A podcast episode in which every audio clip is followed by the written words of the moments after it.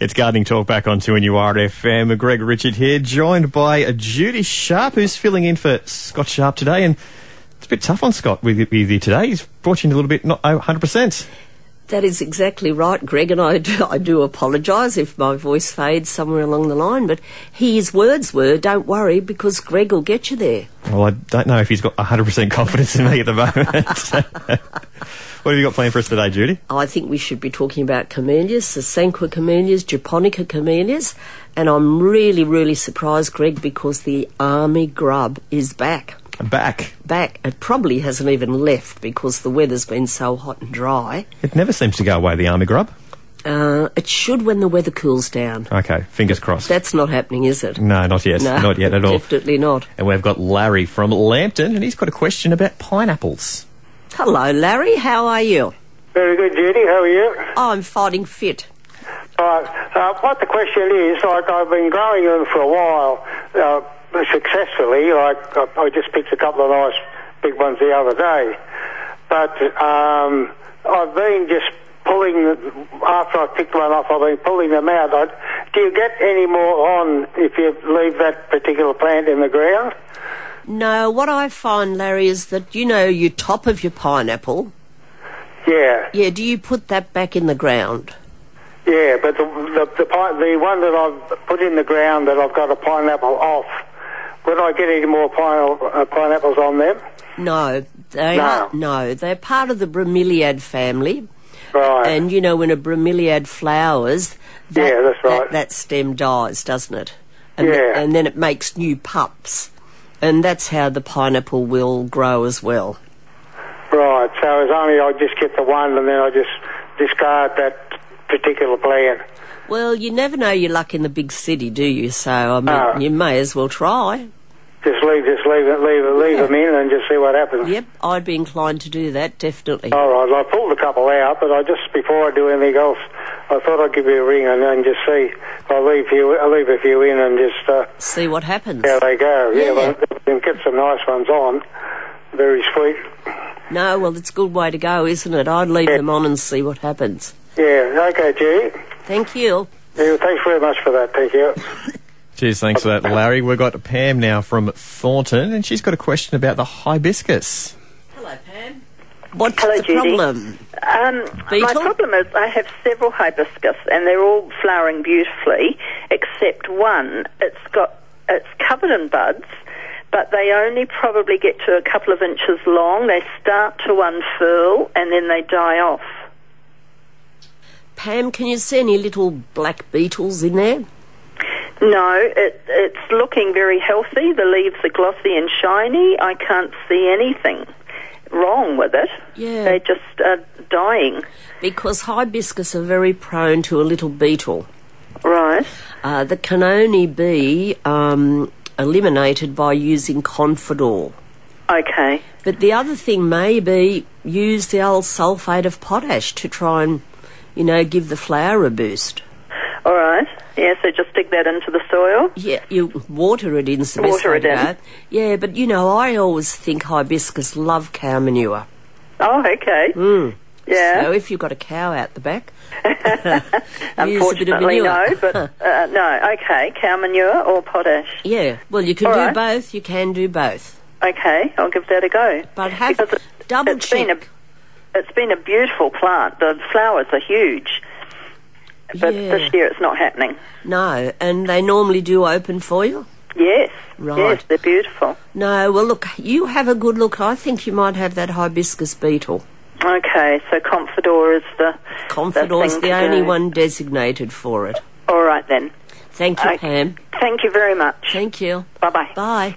It's Gardening Talk back on 2NURFM. If you've got any questions for Judy Sharp, you can give us a call on 49216216, and we'll go to Raymond Terrace, and we've got Beverly, and she's got a question about the navel orange tree. Afternoon, Beverly. Hello. Um, I've you there? Yes, yep. Oh, I've got the most beautiful navel orange tree in my yard, and um, last year it wasn't very successful. The oranges uh, kept falling off, but this time uh, it's laden with oranges. But uh, of course, the winds uh, knocking them off, but they're all uh, mouldy and got a uh, sort of a crack in them. Right, okay. When you say mould, does it look like mould? Oh well, but yeah, it does look like mold. It could Uh, be. It could be something called melanose. But you generally see that all over the skin of the orange. Mm-hmm. Now, you at Raymond Terrace, you probably don't have a nursery there now, do you? No, not that I know of. Uh, the other way you could go is send us in a, a photo. Yes, at uh, I think it's guarding at 2nurfm.com. You can send an email to us. Would you like to do that, Beverly? Because if I have a look at it or Scott has a look at it, we'll, we'll have an answer for you straight away. What I look at the orange or the tree? No, the orange it's- that's got Oh, the mould on it. okay. Yeah. And we've got Ken from Cessnock, and he's got a question about the Norfolk Black Passion Vine. Hi, Ken. What can I help you with? Hi, Judy. Uh, Judy, I was just wondering if you could help me out, mate. Our p- passion vine's about two year old. It's got abundance of flowers on it, but we can't get any fruit on it. They keep falling off. Yeah, you know, Norfolk, or well, any passion fruit loves a settled spring. And honestly, for the last, what, two, three years, we haven't had a settled spring. Uh, you know, we had those awful westerly winds that kept going right through winter and through spring as well. And even now we've got winds again. And the, f- the flower drops off very easy off the passions. Yeah. Um, you yeah, well, know- some of the pod, you know, the, the pods before they open up, they're even falling off. Yeah, and you know the other thing is, Ken. What about water? You know, I mean, they're probably desperate for some water at the moment. I'm sure I am as well. Yeah, well, at one stage we thought we might have been watering it too much. No. But my, my wife looks after it, and she's got one of those meters you put in the ground to tell you whether it's you know dry or moist or Oh, that's or wet. technical. And uh, yeah, Very technical. Um, Uh, Oh, every little bit helps. yeah, but look, at the moment, I don't think you could overwater. To be honest, you know, we've had just such a small amount of rain. But the Yeah, other- oh, no, we're definitely not overwatering No. it. We're just keeping it, um, you know, damp. Yeah, well, probably give it a little bit more wouldn't hurt. But the other thing is to hold the flower on, you need sulphate of potash. Oh, I know my wife's been putting potash on. But Oh, is good. sulphate of is sulphate of potash different to just ordinary potash? No, it's the same, dear. It's the the same. Yeah. Well, if she's been doing that, it, let's put it down to the wind. In that case, Oh, okay. we can't do much about it, unfortunately. Okay, well, we'll just have to see what happens. Well, what's going to happen? Probably you're going to get fruit set once the weather settles down, but it might not ripen in time before winter. But keep your fingers crossed. Oh, well. We can only hope, can't we? Yep, sure can. There. Okay, so not much ice cream and passions going on just at the minute. Well, you know, that can be good for the body, can't it? yeah. Okay, Judy. Thank you, Ken. Yeah, thanks very much. Bye. Yeah, bye. And we've got Bob from Swansea, and he's got a question about the pennyweed. Hi, Bob. You probably want to know how to um, dispose of it, I would imagine. Well, it's actually my neighbour's got a backyard full of it. So, um, yeah, I'm just ringing on her. reg- the- I suggest that she uses Roundup, but uh, is there any other? No, Ahoy. no, there isn't, dear. No. Uh, you know, some people spray kerosene, different things on, but um, the, is it in, in her lawn? Oh, yeah, well, it's taken over. Oh, well, see, the problem is the, the Z- Roundup Zero, all those products, they're going to kill the lawn. Yes. So it's not uh, not good info I'm giving you there. I'm sorry. So, uh, well, I mean, to, to dig it up would be a tremendous job. It really need a, yeah, it's a, it's really just taken over the backyard where she spent a lot of money ear- earlier on doing, uh, uh, like for, for gardening and everything like that, and with the um, landscapes and that. But this thing's, this stuff's right, right into her yard. So, um, what, what's what's your suggestion, if any? Well, look, I always think that you pick a patch and you get the zero on a paintbrush Okay. and just paint it on, whereas spraying, of course, will get the rest of the lawn around. Mate, this, this is this is not a little patch. This is a fair fair sized patch. You're talking square metres. Yeah, no, but what I th- I'd, I'd be inclined to do is pick a patch Yep. and work on that patch till you Yep. get rid of it there and then move on to another patch. Okay then. Uh, So because you suggest you, instead of you thought you just paint it on as a um, 100% sort of thing as a it's an expensive way to do it, but it does get rid of it. yep. All right, mate. I appreciate that. Thank you very much. I'm sorry I can't just say, look, go Yeah, out I- and I- I spray know. I today, mean, you know, I've got we'll, some in my yard because Swansea, ever since I grew up in Swansea, has always been in Swansea. yeah. And, And um, but- Merriweather's the same, of course, and, and um, um, yeah, I would sort of just dig when I see patches up with a pitchfork. But I mean, shit, it, this stuff has b- basically taken over the whole backyard. oh, that's a pity, isn't it? I wonder if it's come in the soil. Um, well, we, we've uh, got opinions, but I like, wouldn't like to say it on air. That's all. Oh, right, okay, well, we'd best not then. yeah, oh, well, you know, I mean, there's people that do lawns. You know what I'm talking about? yes, yes, um, uh, from one lawn to the next. Yes, correct. Yeah, no, I know the problem well. So, uh, all right, well, I'll just suggest that that's probably the best way she can do it. Yeah, And you know, just to do a small area, maybe, you know, a metre by a metre. yes, yes. And if she sees she's getting results, well, then she'll be inclined to move on and do some more. Yep. Okay, Okay. mate, thanks for your time. Appreciate it. You're welcome. And we've got Marilyn from Hamilton, and she's got a question about ornamental pear trees. Hello, Marilyn. What's the problem? They n- dropping their leaves or?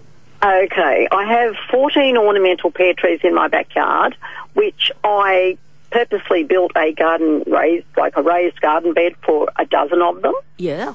Now, these trees have grown beautifully for five years. And then a couple of years ago, we noticed that they were budding, but they weren't, we, and like they're deciduous. So they bud up like they're going to get their new leaves and they didn't get them. Right. So uh, right. after two years, and the tree, the trunk still looked healthy. We actually got them removed by the gardener who had planted them in the first place, who still thought he couldn't see any reason why this would happen. And now I've got two more going, and Right. they're next to the other two. now, so are you telling me that you replanted the ones that you took them out and put new ones in?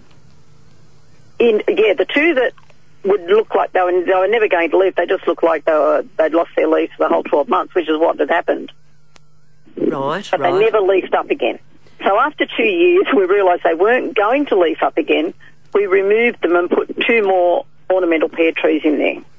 and now they're doing the same thing. No, not the ones that he's planted. The two next, the two that that have been in there for the seven or eight years, They're doing it. they're doing it. So it looks like I'm going to lose another two. Right. Okay. Now you But um, did the say trunk looks healthy. yeah, but you did say raised garden bed. Yes. Okay, um, and you know, everyone tells me they're watering it well at the moment. It's but- got a watering system okay, and um, that comes on three times a week. okay, three times a week uh, for deciduous trees, probably not enough in this kind of weather. Uh, Right. maybe increase that or try and give it, you know, each day might be helpful. The only other thing I'm thinking, uh, I wonder if you have cockchafers in there eating the roots. Would he have seen them when he pulled them out? Well, I would He imagine. said he didn't see anything. You know what they look like? They look like white. No, they- Yeah, white witchetty grubs with a black head. Oh, I think he would have seen those. I think you I would possibly think. would too. Yeah, but I, what I'd suggest is that you go and dig around those ones that are now looking unhappy, Yep. and just make sure that you haven't got any in there eating the roots. But so, is there something I could put in there just in case he was? And yes, yes, you use carbrel. Carbrel. Yeah, carbrel with a C. Okay. But honestly, I'd increase the watering to every day, Okay. and and let's see. What if that about makes a winter time difference. though? Like, well, you cut it don't back have to in then? winter. Yeah, cut it back then. Yeah, and that's a pity because they're a beautiful tree, aren't they? Oh, it's it's a spectacular garden. It looks each each tree has its own light, so it actually lights it up like a little forest around the backyard. Oh, it'd be magic. Amazing. Yeah. yeah. Yeah. But then It's look not at amazing when you got a couple that are. It looks great in the wintertime because they all look the same. none of them have got leaves. But That's what um, I mean, yeah. So you can't tell that one's got a problem in the wintertime, which No. you can, of course, in the summertime. But look at those um, ones that are planted in King Street, Newcastle. Uh, You know, I mean, the council pa- planted those uh, when they took out. Um, I think they were oh, the, the pine yeah. trees. I Up often, I to Ilford. often wonder how they survive, oh, and they do. They seem to be happy. You know. Um, yeah. Well, my trees looked happy for five, six years. And I mean, we've had hot, dry summers those five or six years too. But keep in mind, they were quite well established when I put them in. Yes. Yeah. They cost quite a bit of money for each tree. Yeah, well, perhaps some, you know, because they're in a raised garden bed, they have now hit the bottom as well. Well, that's what I was wondering too. Are, Yeah. they, are they just getting too big? Yeah, that could be the answer. Mm, we do. I mean, obviously, we trim them every couple of years. Yeah, but it, that So also they are getting a trim. yeah, but that also means more water. You see, let's picture Oh, them okay. in a big pot. Okay. Say they're in a big pot and Yeah. Mm-hmm. and they're really tall and uh, their root system is confined, which is Yeah. what a, a, a raised garden bed Right. does. So Yeah. you know, it could possibly be the water. I'd really like to see you increase the water. Okay, will do. Okay. I'll give that a go. Okay. Thanks, Thank Marilyn. you very much. Thank Bye. you. Bye. Cheers, thanks, Marilyn. We've got a time for one more caller. We've got Angie from at Charm Haven, and she's got a question about the lime tree. Hello, Angie. Hi, Judy. How are you? Um, I was just wondering, when do you trim them? When Oh, do, you, do you prune them? Because Um, I now had I had hundreds of limes this year, you're a bit and of a that's skite. the first time. Yeah. I only had four on mine. well, that's all I had last year. Well, now trimming is a little problem with citrus. Sometimes, if you trim, uh, they won't fruit on the ones you've cut All right. for two years. so, is it too big? Do you need to cut it? Well, I think so. It, it had arms sprouting out everywhere. They, it, it, it just looked like something out of a horror movie, you know. and the leaves were sort of curling up, and Oh, well, everyone has the leaf curl now. It's very hard to beat, and unfortunately. I thought, oh, to make it look a bit nicer, I thought I'll cut some off. So I did. Ah, right, okay. Well, it's, it's done now, isn't it? Yeah. Well, it's done. I can't put them back. No, you can't put it back on again, that's for sure. No glue for lime trees. But you know, Angie, you could have, you know, you could have rung up and, um, you know, we could have given limes away in a competition instead of I you cutting the know. tree. Look, I didn't. uh, Look, I was giving them away to everywhere, you know. Oh, and then I found out you can freeze them. Yes, you can. Yes. So I froze a, you know, dozen or so, you know. now, if Scott Sharp was here today, he'd be asking you a question, Angie. right. Don't you have? Don't you drink gin and tonics? Uh, not gin and tonic, but uh, I do find if you put a squeeze into your wine or into your bourbon, Oh. it, oh yes, it just makes a little bit of difference. Well, I'll try the wine one this afternoon when I get home. Yeah, well, do that, yeah. Nice, nice Savion Blanc and, you know, Ooh, or Chardonnay. sounds good. I think it might fix my asthma. I'm sure it will. And you know what? Let's hope the doctor's not listening because he told me to go home and have two days in bed. Oh, no, no, no, you've got to keep active. Yeah. okay, Angie. All right. Well, thanks very much, Judy. Thank you, dear. Nice Okay. talking. Bye. Bye bye. I've never heard of lime juice in wine before. Oh, I haven't either. I've heard of it in bourbon and whiskey and stuff, but never. Never in wine. Oh well, try it and find out. Well, after I have the antibiotics. We've got Lynn from Carrie Bay on the line, and she's got a question about frangipanis. Hello, Hello, Lynn. Judy. How are Hi, you? Judy.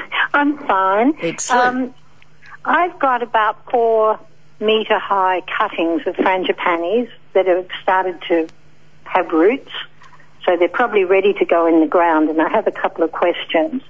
Do I sort of they're just stick looking things with a few leaves on top.